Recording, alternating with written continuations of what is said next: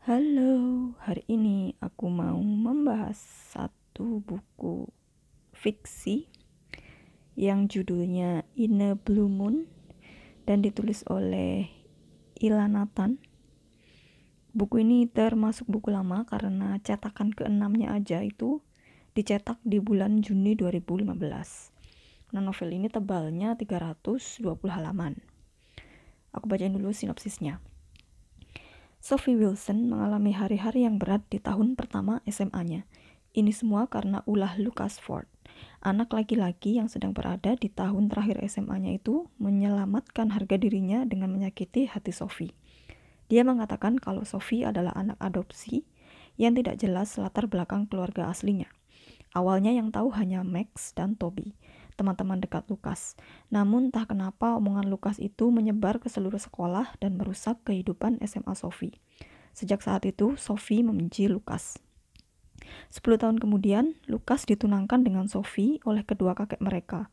Sophie masih membenci Lukas. Lukas mati-matian berusaha mengubah pandangan Sophie tentang dirinya. Ya, itu tadi sinopsisnya. Terus kalau review aku kayak gini novel ini tuh latar belakangnya di luar negeri, tepatnya di kota New York, Amerika Serikat.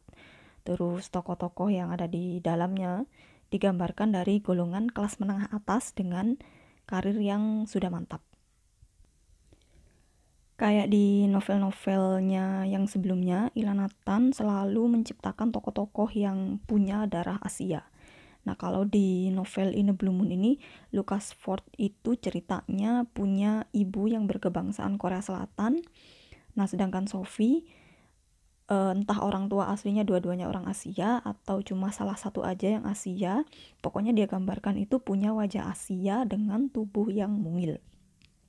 Terus walaupun latar belakang keluarga asli Sophie ini kurang begitu diungkap di novel ini, konflik antar tokoh yang ada tuh dibuat nggak berlarut-larut dan nggak bertumpuk-tumpuk.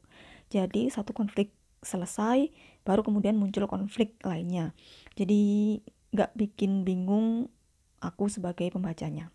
Aku suka banget kayak Ilanatan waktu menyelesaikan setiap konflik di novel ini. Kayak dewasa banget gitu tanpa drama yang berkepanjangan pokoknya kesannya alami nggak lebay nggak dipaksain dan nggak dibuat-buat.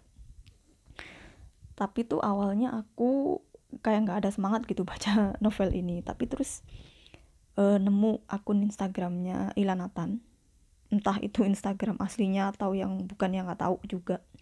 Nah ternyata novel apa namanya novelnya yang lain itu yang judulnya Winter in Tokyo itu mau difilmkan terus yang main winter apa tadi? Winter in Tokyo itu Pamela Bowie sama Dion Wiyoko. Nah berangkat dari situ tuh biar aku semangat bacain apa namanya novel apa sih ini judulnya?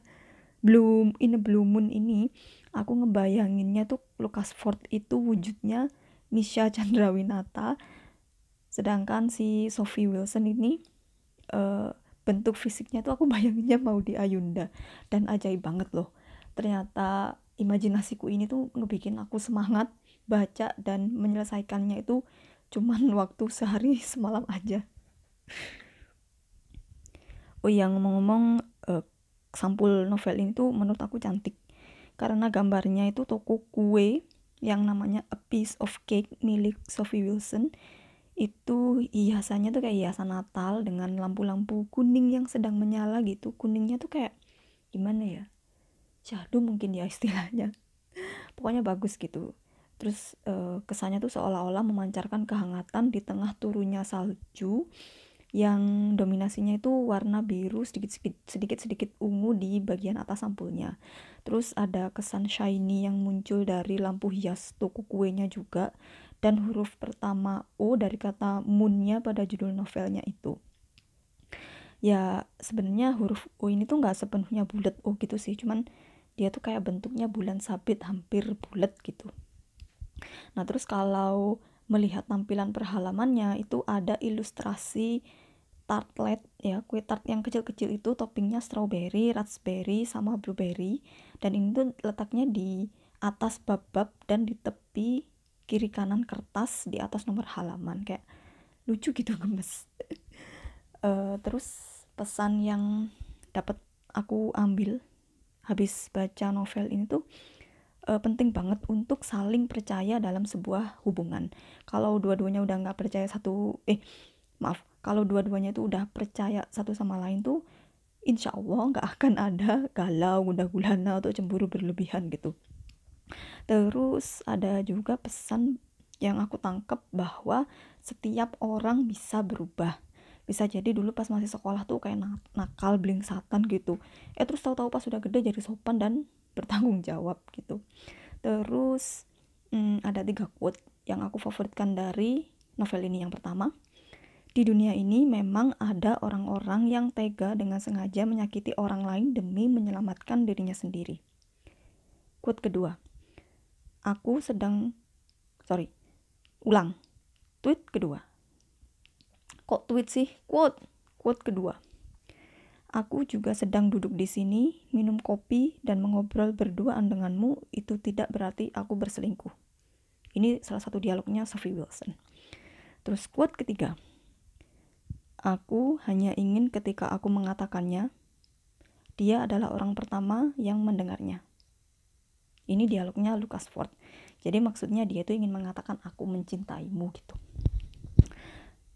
Oh iya, aku awalnya ngiranya tuh Blue Moon itu tuh nama bulan tapi warnanya biru.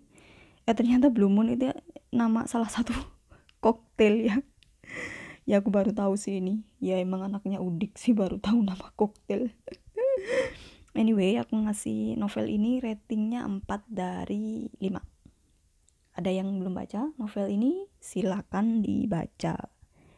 Kesannya ringan banget dan ya kalau misalnya kamu lagi semangat baca gitu mungkin sehari semalam kayak aku tuh bisa deh selesai.